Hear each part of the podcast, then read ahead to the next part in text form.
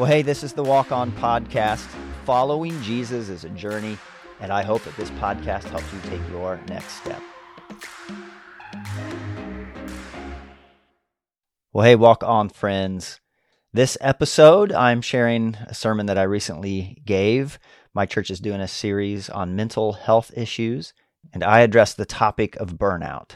I share a little bit about my experience with it, the things that I discovered that contributed to it, and how uh, we can begin to find health and wholeness coming out of it. I hope that you find it helpful. So, today, as we continue our mental health series, we're going to talk about burnout. And even though burnout's not a uh, diagnosable medical condition, it doesn't mean its effects aren't felt. It's when you feel overwhelmed, overworked, overstressed, and the life just kind of leaves you feeling like you have nothing left to give. I'm wondering if you find yourself there today, or maybe you found yourself there before, or maybe you find yourself on the edge heading in uh, to a season where you feel like you're just burnt out. Uh, when you face burnout, you, uh, you are physically exhausted, you are emotionally drained, uh, you feel like you're putting in more effort but getting less results. You become cynical and negative. Um, and the things that once brought you joy no longer bring you joy. You've lost hope, and you just kind of are left feeling a little bit numb and overwhelmed.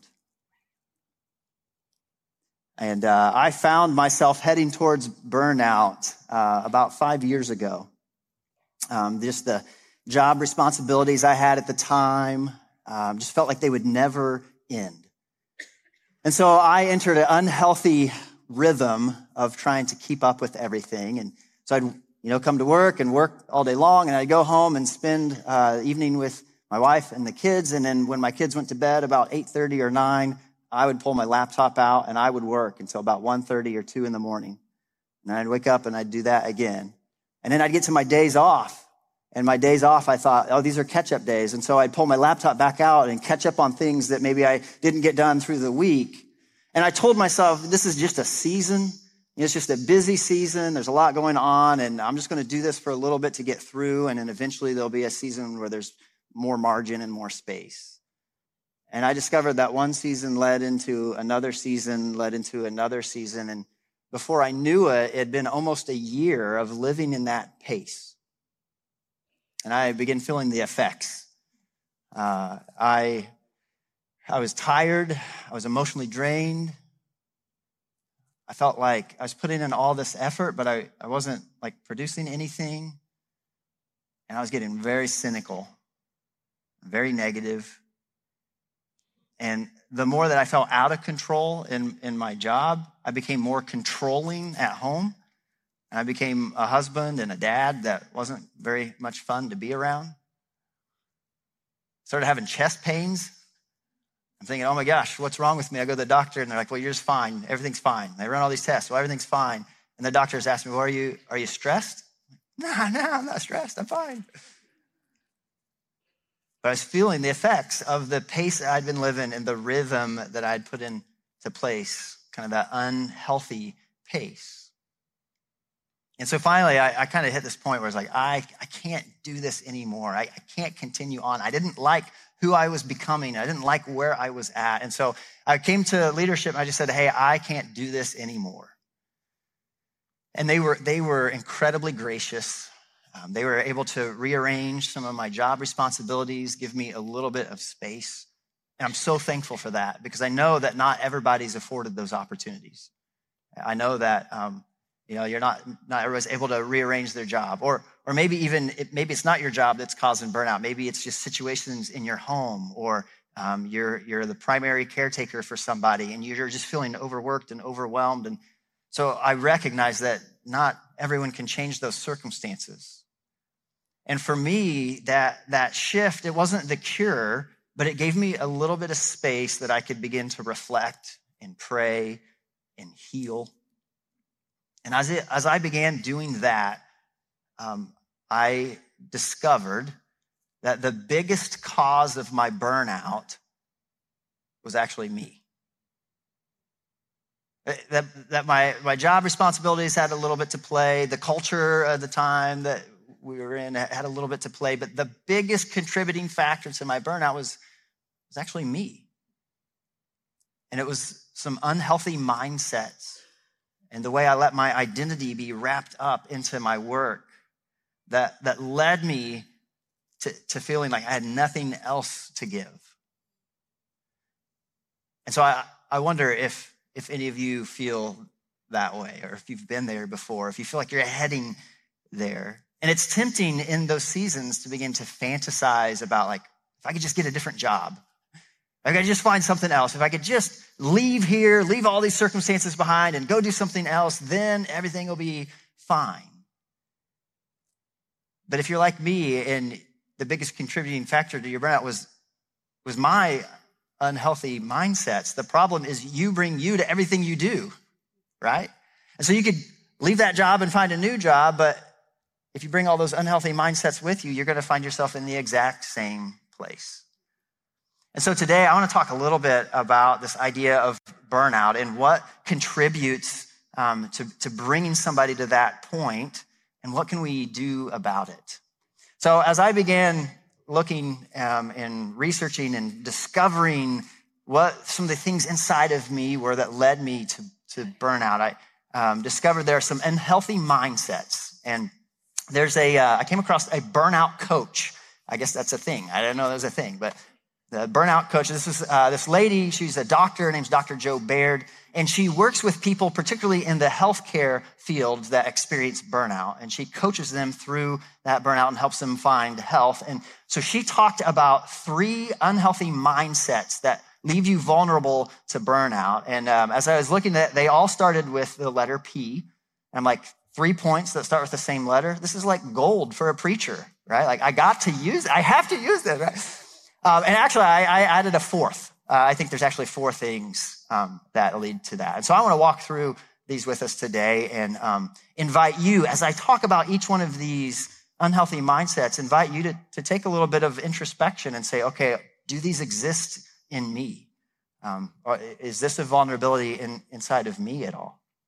Um, so the first unhealthy mindset is a performance based identity performance based identity. So, this is where you um, wrap your identity up in everything that you do, right? Your value and your worth is directly tied to your successes and your failures. You think how you perform and what you produce is what makes you worthy or good or valuable. And then when you don't perform well or you don't succeed, then you feel horrible about yourself. And I found that that was for me one of the biggest contributing factors to my burnout. I had let my identity be wrapped up in how, well, in what I did in my job and how I performed. And I evaluated myself on that. And the problem with that is that there's always like the next thing, right? You may succeed at one thing, but then you have the next project or the next um, relationship or the next thing. And, and then you have to work hard and, and you just find yourself on this hamster wheel where it's, it's never ending. There, there's, you always have to constantly prove yourself and prove that you're worthy and prove that you're good enough and prove that you're successful enough. And it's this never ending cycle that leaves you vulnerable to heading towards burnout. Um, the other, uh, uh, another unhealthy mindset is people pleasing. People pleasing. This is where you, you want to be affirmed by other people's. You, you seek other people's approval. And in doing so, that causes you to say yes to things that maybe you don't really want to do, but you want that approval, so you say yes to it. But then that leaves you with a little bit of underlying resentment and frustration because you're stuck doing this. You don't really want to do it, but you want their approval, so you feel like you have to do it. And that again just kind of leads you on that cycle, leaves you vulnerable to burnout. And I saw that at play in, in my life and in my heart. Uh, the, the other one is um, perfectionism. Right? You want to get it right. You want everything to be perfect. And I saw this in play in me in that season where I would work on a project and I would get it good. And then I would spend hours more getting it like 10% better.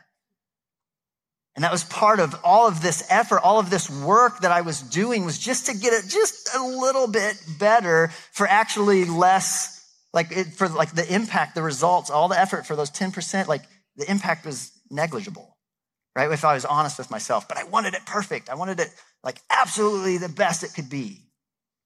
And that mindset can lead you to burnout.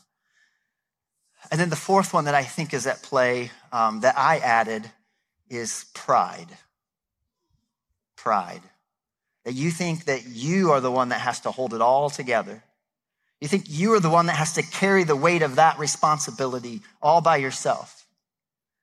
Maybe you think that you're the only one that can do it to the certain level and no one else can do it at that level so no one else can do it. You have to carry it all. Maybe you wear your busyness and the, your responsibilities as a badge of honor. You say look at what i can do. Look what i am doing. And that pride for me is that pride to carry all of this and felt like i couldn't ask for help because asking for help was a sign of weakness. So i had to carry it all myself. No one else could carry it but me. And that just is a heavy weight that leads you to burnout.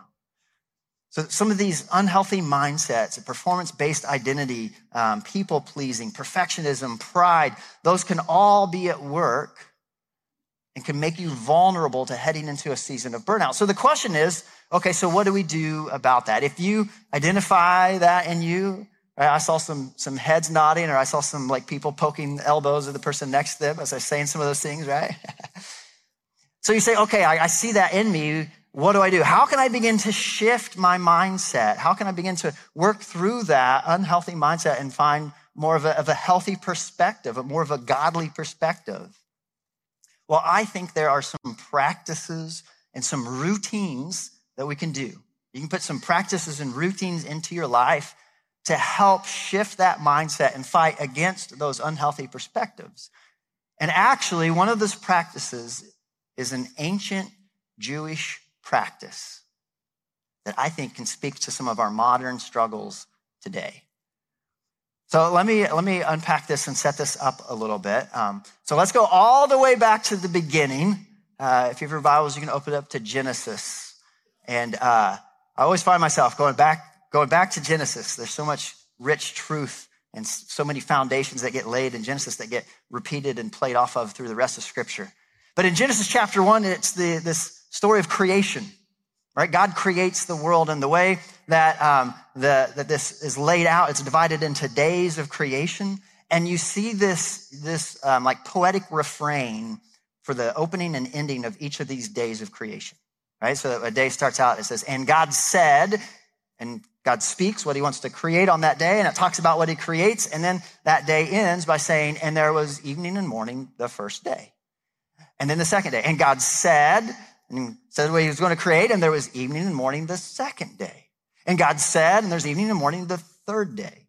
Right? So you see every day kind of follows this pattern. Every day of creation follows this pattern, except for one. That's day seven. So if you have your Bibles, open up to Genesis chapter 2. Genesis chapter 2, uh, verse 2 and 3 describes this seventh day this way. It says, By the seventh day, God had finished all the work he had been doing. So on the seventh day, he rested from all his work. Then God blessed the seventh day and made it holy because on it he rested from all the work of creating that he had done.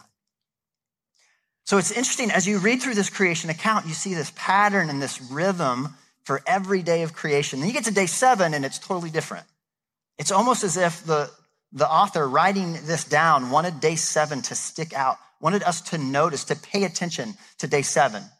To say, you know what? God was a God that He worked and He created and He did all these amazing things, but God is also a God who rests.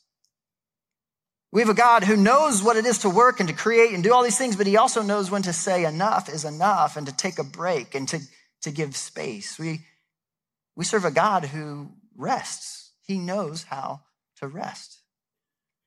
And then as you continue reading through the Bible, then you get to the second book of the Bible, you get to Exodus. And uh, you read about how God raises up a man named Moses to, to lead the people of Israel into freedom. And they find themselves in the desert and they go to the, the base of Mount Sinai. And Moses goes up on, on Mount Sinai and God gives these commandments to Moses um, to convey to the people of Israel to help them know how do we live as God's chosen people? How do we reflect him to the world?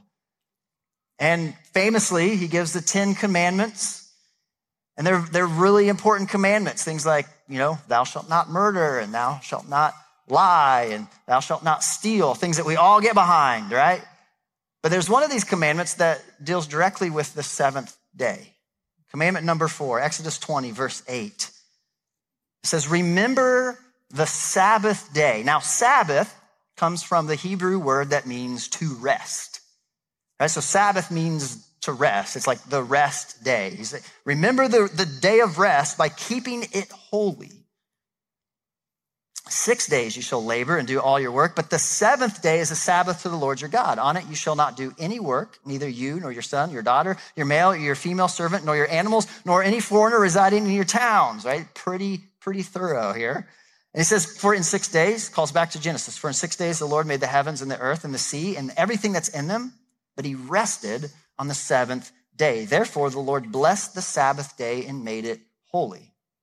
So not only is God a God who rests, God commands his people to rest. Right? That's Big Ten, Big Ten commandments. Number four is a day of rest. Now, the challenge is often when we look at some of those commandments or the Old Testament, we see it as this list of like do's and don'ts. We see it as this list of rules and we're like, okay, we got to do this, got to do this, don't do that, do this. And we see like all these things we got to check a box.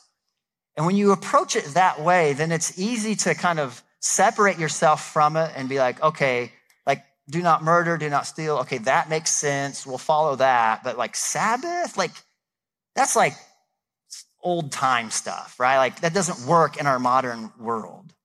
But when you view it as just this like list of rules, you miss the intent, you miss the heart, you miss the reason why God is giving these things in the first place. And so I want to talk a little bit about the, the context of, of why God is giving this and to whom God is giving it to. And I think it helps us understand and maybe bring some things to light for our modern world today.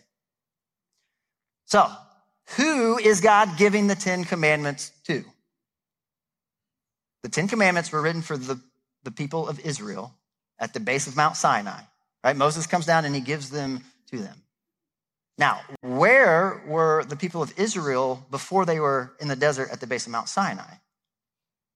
They were in Egypt as slaves. Right, so the nation of Israel, for generation after generation after generation, existed as slaves in Egypt. Now, where does the slave's value and worth come from? It comes from what they do, right? It comes from what they produce, right? Pharaoh's like, hey, make more bricks, make more bricks, make more bricks. A slave's value and worth is directly connected to what they produce and how they perform. Are they doing what the, their, their owner, their master, their whoever wants them to do? Right? So get this. This nation of people, for generation after generation after generation, their identity was wrapped up in being slaves. How they saw themselves was, and, and saw their worth was directly connected to how they performed in what they produced. And then God leads them to freedom and he commands them to rest. Maybe the first day off centuries. God is wanting them to know that their identity and their worth is not about who or what they do, but about whose they are.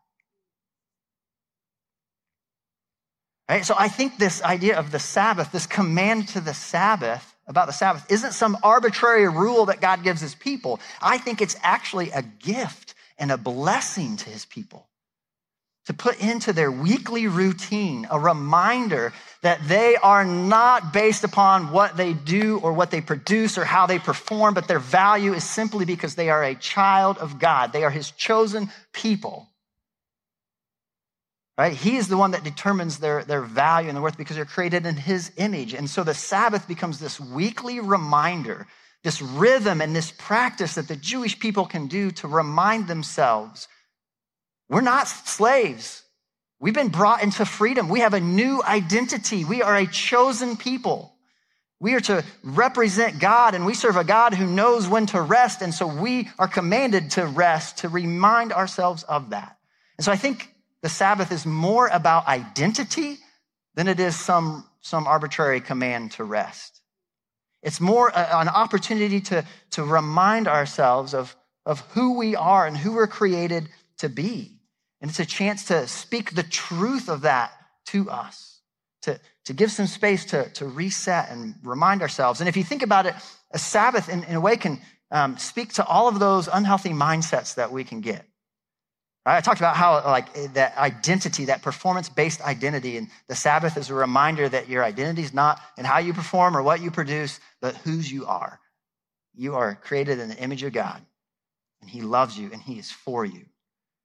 Right? A Sabbath is a chance to remind yourself that your job isn't to please everybody around you. Your job is to please your Heavenly Father. And the good news, He already loves you. He already loves you. Right? The Sabbath is a chance to, to release your grip and your control on things, to realize the, the pride that drives you to try to control everything maybe isn't healthy, and to say, actually, I can't control anything. By taking a day off, you're able to release that control. You also are able to invite others in to help in that process. And so a Sabbath can speak to some of, some of these unhealthy tendencies that we have inside of us. But the challenge is if we're not careful, we can also bring those unhealthy mindsets to the Sabbath. And I think that's why, for some of us, maybe the Sabbath leaves a bad taste in your mouth because it's been wrapped up in all this like legalism and shame and um, like duty and you know, all the, like I have to do this. And so you can bring your performance based identity to the Sabbath and you'd be like, well, how do I do it right? how do I do the Sabbath right? I want people to know, yeah, you bring all your pride. Look what I am doing. Look at this spiritual practice that I'm doing. It makes me this amazing person, right? Like, you got to be careful not to bring all of those unhealthy mindsets to the Sabbath. And that was actually happening in Jesus' day. This group of religious leaders, these Pharisees, and their, their intent was, was right. They wanted to obey God's commands. And so they added all these like extra rules upon extra rules to make sure that they wouldn't even get close to, to breaking one of God's commands. But in doing that, they missed the heart of the law. And, and so there's, um, in Mark chapter two, there's this account of um, the, uh, the disciples and Jesus are walking through this field of wheat on the Sabbath. And uh, the disciples grab a couple of heads of grain and pop them in their mouth and eat them. And the Pharisees see this and they say, wait a minute, plucking grain, you're harvesting grain, that's a, that qualifies as work, and this is the Sabbath, you are breaking that commandment. You guys are guilty. And so Jesus speaks to them and he reminds them of the original heart, the original intent. Why did God give the Sabbath in the first place?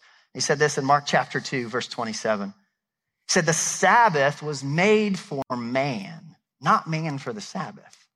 He's reminding them that the Sabbath was to be a gift, to be a blessing, instead of being something that you have to conform yourself to and try to um, try to make sure you cross all your T's and dot all your I's. Sabbath was made for man, not man for the Sabbath. And so the Son of Man is Lord even of the Sabbath. He's saying, hey, I, I'm the one that created the Sabbath here. You know, like I think I know what it's about. And so the practice of a Sabbath, it's meant to be this gift. It's meant to, to be a blessing. It's meant to remind yourself of, of whose you are and remind yourself of your true identity. And I think that it's a practice that if you put into to practice in your weekly life, in your weekly routines, I think it can bring joy and life. I think it can help fight against some of those unhealthy mindsets that lead us and make us vulnerable to burnout. And I think we can find it has real implications. Right? Because we don't, we don't live in a society or a culture that values people based on what they do, right? Like we don't assign worth and value to people by how they perform, do we? We don't pay people that perform better than others more, do we? Right? like we, we have a culture. This, this speaks to the heart of our culture and it's so countercultural, but I think if you can begin to understand it, it's so, so helpful. So what does the Sabbath look like in a practical way? Because as I've been talking about Sabbath, you may have all these different connotations with it. Maybe you've grown up in the church and you have all these like legalistic ideas of what's allowed and what's not allowed. And um, I gotta, you know, put on my suit and tie and Sabbath means I gotta go to church. And, you know, what, what does it mean? Or, or maybe you have no idea what like Sabbath, you never heard of that before. And you're like, wait a minute, is that why Chick Fil A's closed on Sundays? Like, does it have to do with the Sabbath? And like, so what, like, like I, I want to kind of try to set all of that aside and just focus on like the heart of why God laid this out. And so how can you begin in a practical way to develop some rhythms and routines? What does that look like in kind of like your weekly life? Well, I think the best explanation of a Sabbath that I've heard comes from a teacher that I follow and I've learned a lot from. His name's Marty Solomon. And he's very, very intentional. He and his whole family are very intentional about um, this rhythm of a Sabbath. And he talks about when his kids were little, he wanted to try to explain to them the idea of a Sabbath and why they do the things they do as, as a family, um, and why they do what they do that looks different from their neighbors and people around them. And so he came up with this, this little phrase, and I think, I think the phrase like speaks so much um, to the idea and to the heart of the Sabbath. And so he, he looked at his kids and he said, Hey, on the Sabbath, we rest, we play, no work, God loves us. That's how he defined the Sabbath for his kids. We rest, we play, no work, God loves us. We rest, we play, no work, God loves us. Now I want you to repeat these after me, okay? We rest, we play, no work, God loves us. We rest, we play, no work, God loves us. So let me unpack these a little bit, kind of each phrase at a time, uh, one at a time here. Um, so we rest. Right? That's the, the, the meaning of the word Sabbath is to rest. It's a day of rest. And this is perhaps the most countercultural thing about the Sabbath because we live in a culture that doesn't rest. We live in a world, right, of 24 hour stores, of things that are open all the time, instant access at your fingertips. Go, go, go, go, go. And we live in a culture that almost sends this message that you have to earn your rest. Right? Like after a day of hard work, then you can then you can go to sleep. But did you notice the refrain in Genesis and the creation account? At the ending of every day, it says, and there was evening and then morning the first day. There was evening and then morning the second day. Evening, then morning. To the ancient Jew, and I think to even some Jews today, they mark their day, their day starts at sunset in the evening. Right? So for um, a Jewish person, when they'd celebrate the Sabbath, the Sabbath started on sunset, which is interesting because that means you start your day by going to sleep. You start your day with rest. The whole first half of your day is out of your control because you're sleeping. And, and that, that's just like this subtle, subtle mindset shift, but I think it's so profound. And I think it speaks to the heart of, of how God wants us to see the world, that He's the one in control. And so we can rest. We can start our day with rest, and what we do flows out of the rest that we have. It's not something we have to earn, but it's our fuel. It's what, what flows, all of our work flows out of that. Uh, I was listening to an NBA trainer, and he was talking about um, what kind of separates the, the good players from the elite players. He's saying, you know, it's not how hard they train. He said every player in the NBA trains hard, otherwise they wouldn't make it there. But what separates the elite players is how intentional they rest. Says it's how intentional they are off the court. It's what they do to let their bodies recharge. It's the nutrition, the, the, meals they have, and the amount of sleep that they get. What's crazy, if you went, Google LeBron James' rest schedule and how many hours a night he sleeps and what he does, he is so intentional about that. And so this trainer was just talking about that's what separates, it's, it's rest. And so you could say it this way to be your best, you need rest. And we understand, that's not a profound thing, right? We understand that. But yet, why do we always just like, you stay up a little bit later, you like try to cram in a few more things, you're finishing this movie or finishing the next episode, and before you know it, your sleep gets less and less and less and less. But to be your best, you need rest. I, I had a professor in college once um, in one of my Bible classes, and he was lecturing, and he stops the lecture in the middle and he says, You guys want to know what the, one of the most spiritual things you can do is? And of course, you know, we're all like, yeah, tell us, tell us. He goes, sleep. We're like, what? It's like sometimes the most spiritual thing you can do is sleep. Because when you're tired is when you're more open to temptation. When you're tired is when you are um, short and angry and crabby with people, right? And you begin to treat people less. Some of the most spiritual things you could do is to rest. And so the Sabbath is a day focused on rest. To be our best, we need rest. So we rest and we play. And this is where I think we get the Sabbath wrong so many times. We view it as this like, like um, drudgery that we have to do or we have to try to get right. But the Sabbath is about joy. It should be about joy. So we rest, but we also play. Do things that bring life to you, that bring joy to you. Spend time with people that you enjoy on the Sabbath, right? So make those intentional decisions to do those things that bring life to you. We play, right? Think about the word recreation. If you break it down, it's recreation. So on the Sabbath, you want to recreate, you want to do things that recreate your soul. So, what are the things that bring joy to you? What are the things that refuel you and refresh you? Those are the things that you want to be intentional about doing on the Sabbath. And, and this is why I can't stand up here and give like a formula, like do this, this, this, and this on the Sabbath, because every one of us are unique. So, our Sabbaths are going to look different from each other because we are unique individuals and each of us have different things that refuel us.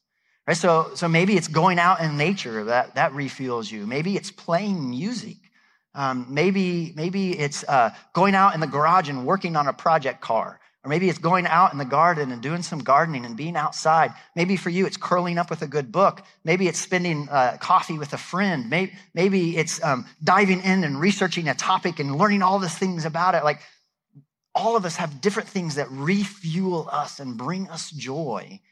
And make sure you, you do that on, on the Sabbath. Find a, at least a time in your week where you can carve out some space and do some of those things to, to recreate your soul.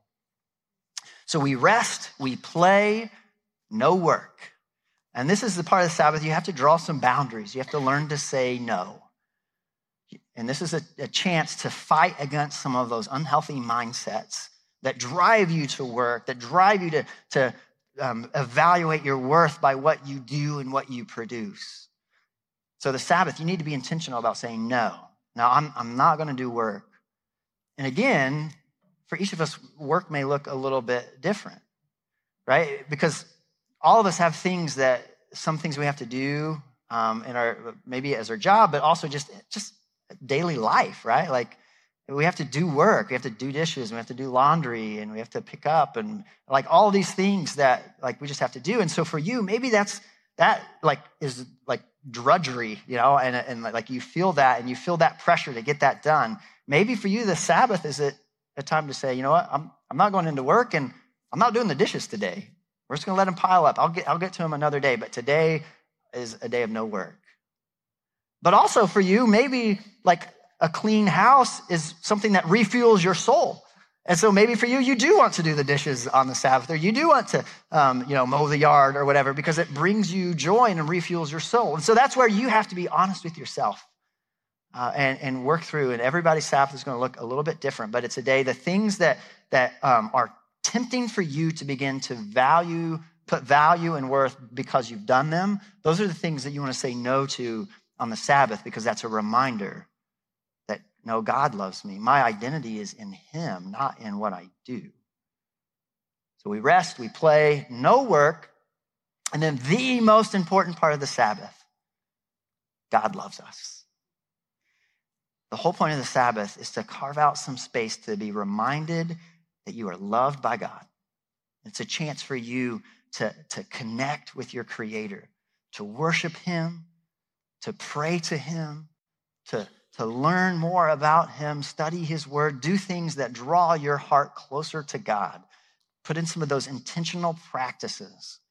And so maybe that's coming to church for you. Maybe that's, you know, taking a walk and praying. Maybe that's listening to worship music in your car and singing at the top of your lungs. Whatever it is, right? Do those things that, that remind you that God loves you and He's for you and He's with you.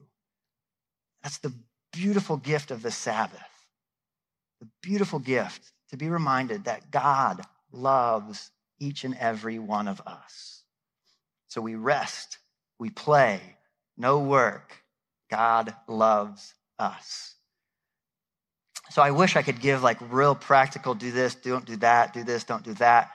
But hopefully it gives at least a little bit of a framework for you to, to begin thinking in your own life and to say, okay, where am I feeling a little, where am I feeling a little burnt out?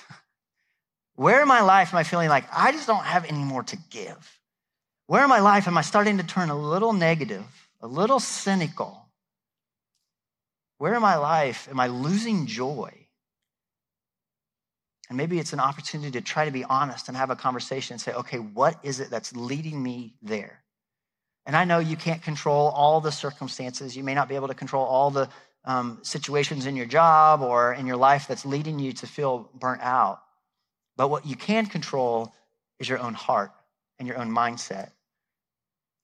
And so I, I hope that this has been a, an opportunity for you to wrap your mind around and say, okay, maybe there are some unhealthy mindsets in my life that I need to work through. Where am I trying to base my identity on how I perform? And where am I trying to please people? And where am I trying to make everything perfect and realizing that I, I can't, I can't ever do that. I can't live up to my own standards, right? And um, where maybe am I letting pride drive me to some unhealthy patterns? And then I would encourage you to look at the gift of the Sabbath. Not to be legalistic about it, not to say, well, it has to be on this day or it has to look just like this or whatever, but be intentional. God commands the Sabbath because I think He knows the tendency of our heart is to drift towards that performance based identity. I think God knows the tendency of our heart is to drift towards pleasing the people around us. I think God knows the tendency of our heart is to drift towards that perfectionism and think that we control the outcomes of everything, to drift toward that pride. And so Sabbath does not come naturally. So you're going to have to put some work into not working, if that makes sense. But it takes some intentionality and it takes some decisions because if you're just like, ah, yeah, I'll just get to it, you're not ever going to get to it because it doesn't line up with our culture and it doesn't line up with, with the, the natural inclinations of our heart. We're always going to drift to those things. And so you have to be intentional about saying, no, this is a day of rest. This is a day that I get to um, play and have things that refresh my soul. This is a day that I create boundaries. This is a day that I remind myself that God loves me and He's for me. And my prayer is that you discover the gift and the blessing of the Sabbath. And I've experienced the joy and the blessing of that. And as, as I've tried to heal and, and put into some different practices, I don't always get it right. And there are seasons that I find myself being less intentional and drifting back to those old mindsets. And I have to remind myself, no, this needs to be, I need a Sabbath this week. I need some time to rest, to play, no work. God loves us. We rest, we play, no work. God loves us. We rest, we play, no work. God loves us. We rest, we play, no work. God loves us. Let's pray. Jesus, I thank you for this gift of rest. As we um, celebrate this Labor Day weekend, maybe some of us can start this process with, uh, with a day off on Monday. But God, I pray you help us be intentional about just our weekly rhythms. Help us be honest with ourselves God, I ask you to speak to our hearts because you know us better than we know ourselves. You know the thoughts that, that are going to be in our mind. You know the words on our lips before they um, are even there. And so, God, we ask you to lead us in this. God, I pray for um, every one of us to be reminded that you love us and that you are for us and that you are with us. And God, and help us use the gift of a day of rest with intentionality to remind ourselves of you and who you are and what you've done for us. God, help us live in a countercultural way that speaks that and that shouts that truth to the people around us that you love us and you're for us. It's all these things in Jesus' name we pray. Amen.